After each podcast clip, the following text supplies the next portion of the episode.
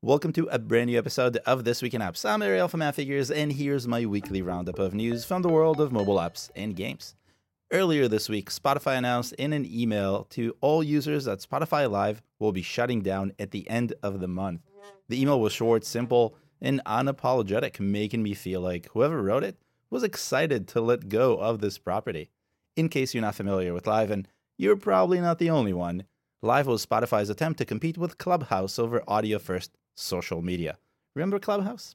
The app was initially launched by Betty Labs, not Spotify, in 2020 exclusively for Apple devices, just like Clubhouse. Spotify acquired the app and company in 2021 and added an Android app to the mix, which started seeing downloads in 2022. So, why is Live going away so fast?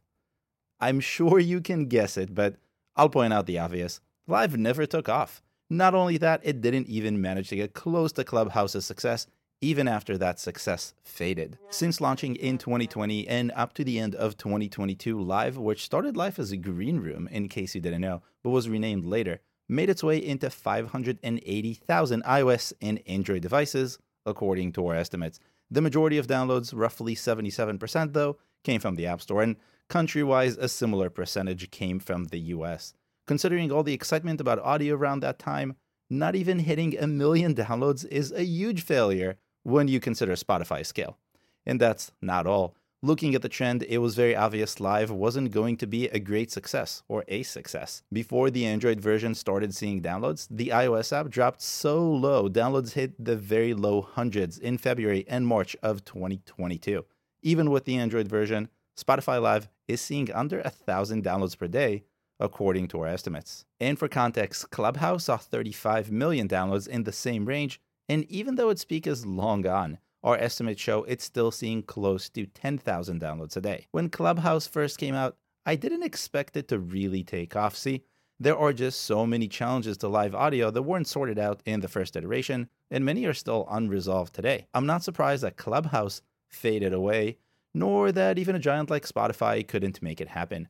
Twitter is the only place where audio is still kind of happening. It's low key, but that's probably the extent to which live audio can serve as a feature of a fuller product, not as a standalone. This isn't really Spotify's failure, in my opinion. They really just had to try it out. It was probably a really expensive mistake, but it wasn't an utter failure. I applaud them for cutting the cord when they did. Next, March is behind us, which means it's time to look at Twitter's mobile revenue. The tradition that started with Blue back in 2021 and continues to be interesting to me, both as a developer and as an entrepreneur. March was extra interesting because it saw the most growth since $8 Blue rolled out in November. Twitter ended March with $3.3 million in net revenue from the App Store globally, according to our estimates. Net meaning what Elon gets to keep after paying Apple its fee. I'm focused on the App Store here because Google Play contributes an almost irrelevant share at this scale. Compared to February, that's an increase of 61%, the highest increase recorded since December of 2021, and not including the move to $8 Blue in November of 2022. Say what you will about Elon, but Twitter's mobile revenue is finally starting to look like what I'd expect from a company of Twitter scale. And one more number that's interesting monthly net revenue grew 540% when compared to pre $8 Blue. I'm treating what's going on with Twitter right now as a case study, one I'm sure will be taught in business schools in the future. Not every move is positive. Some moves I really, really dislike as a really old Twitter user, old or Twitter user but the overall direction is, in my opinion, positive. Next up, Robinhood, the investing app with no fees, was everything everyone talked about for quite a while in 2021. Do you remember that? Pandemic woes and funky stocks made it the place to invest and shot it to the top of the App Store multiple times. But all of that popularity is now gone.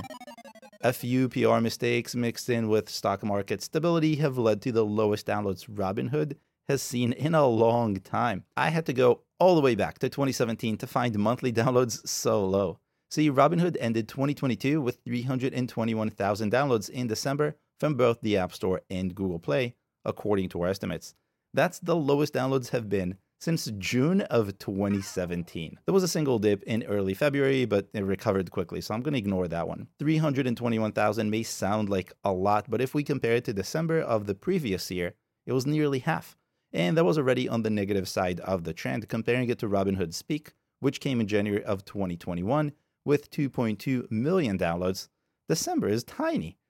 Comparing all of 2022's downloads, all 4.1 million of them, to that one month shows a bad trend for Robinhood. And I'm not surprised. I haven't seen Robinhood trying to do anything about it, and I'm a user, so I should know. I was actually a big fan of Robinhood for a very long time. The idea of simplifying the process and taking away the industry jargon excited me enough to jump on the bandwagon, but for some reason, Robinhood never became my primary trading app. Maybe it oversimplified the process a little bit too much. By the way, if you're learning new things, please take a second and give the episode a like. Thanks. On to current news. It's not every day that Apple services crash, but this week they did, and it was epic. Almost every day since the weekend, Apple's built in weather app showed no data for someone around the world.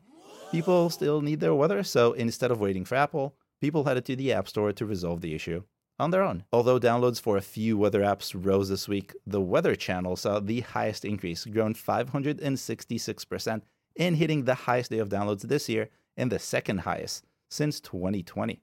Number wise, that growth translates to roughly 80,000 new downloads on top of the expected downloads, according to our estimates. I don't expect this wave to continue as Apple fixes its backend, but it's interesting to see how responsive users are to something like weather. If you're a developer of a weather app, that means there's still room to grow in this category, so go and make sure you're optimized to get more visibility. And by that, I'm talking about App Store optimization. If you need to know more about App Store optimization, check the links in the description. I'll link to some of my guides. And last for this week, spring is officially here, which means summer is around the corner, which means it's almost free food for download season. Dairy Queen is kicking off this year's sure to come chain of promotions with a discount. In honor of the debut of the Blizzard in 1985, Dairy Queen is offering a Blizzard, which is its ice cream, for 85 cents to app users starting next week until the 23rd of April, so for most of this month. Considering most other promotions we've seen in the last few years involved getting food for free, this is an interesting approach. Huh? Can almost free food get Dairy Queen serious downloads? Well, According to our estimates, even though the promotion hasn't kicked off yet, it starts on the 10th. And as of this recording, it's not the 10th. The mobile app is already seeing a significant increase in downloads. Last week, downloads rose from about 4,000 a day to nearly 60,000 a day the day DQ announced the upcoming campaign. So, to answer my own question, yes, absolutely.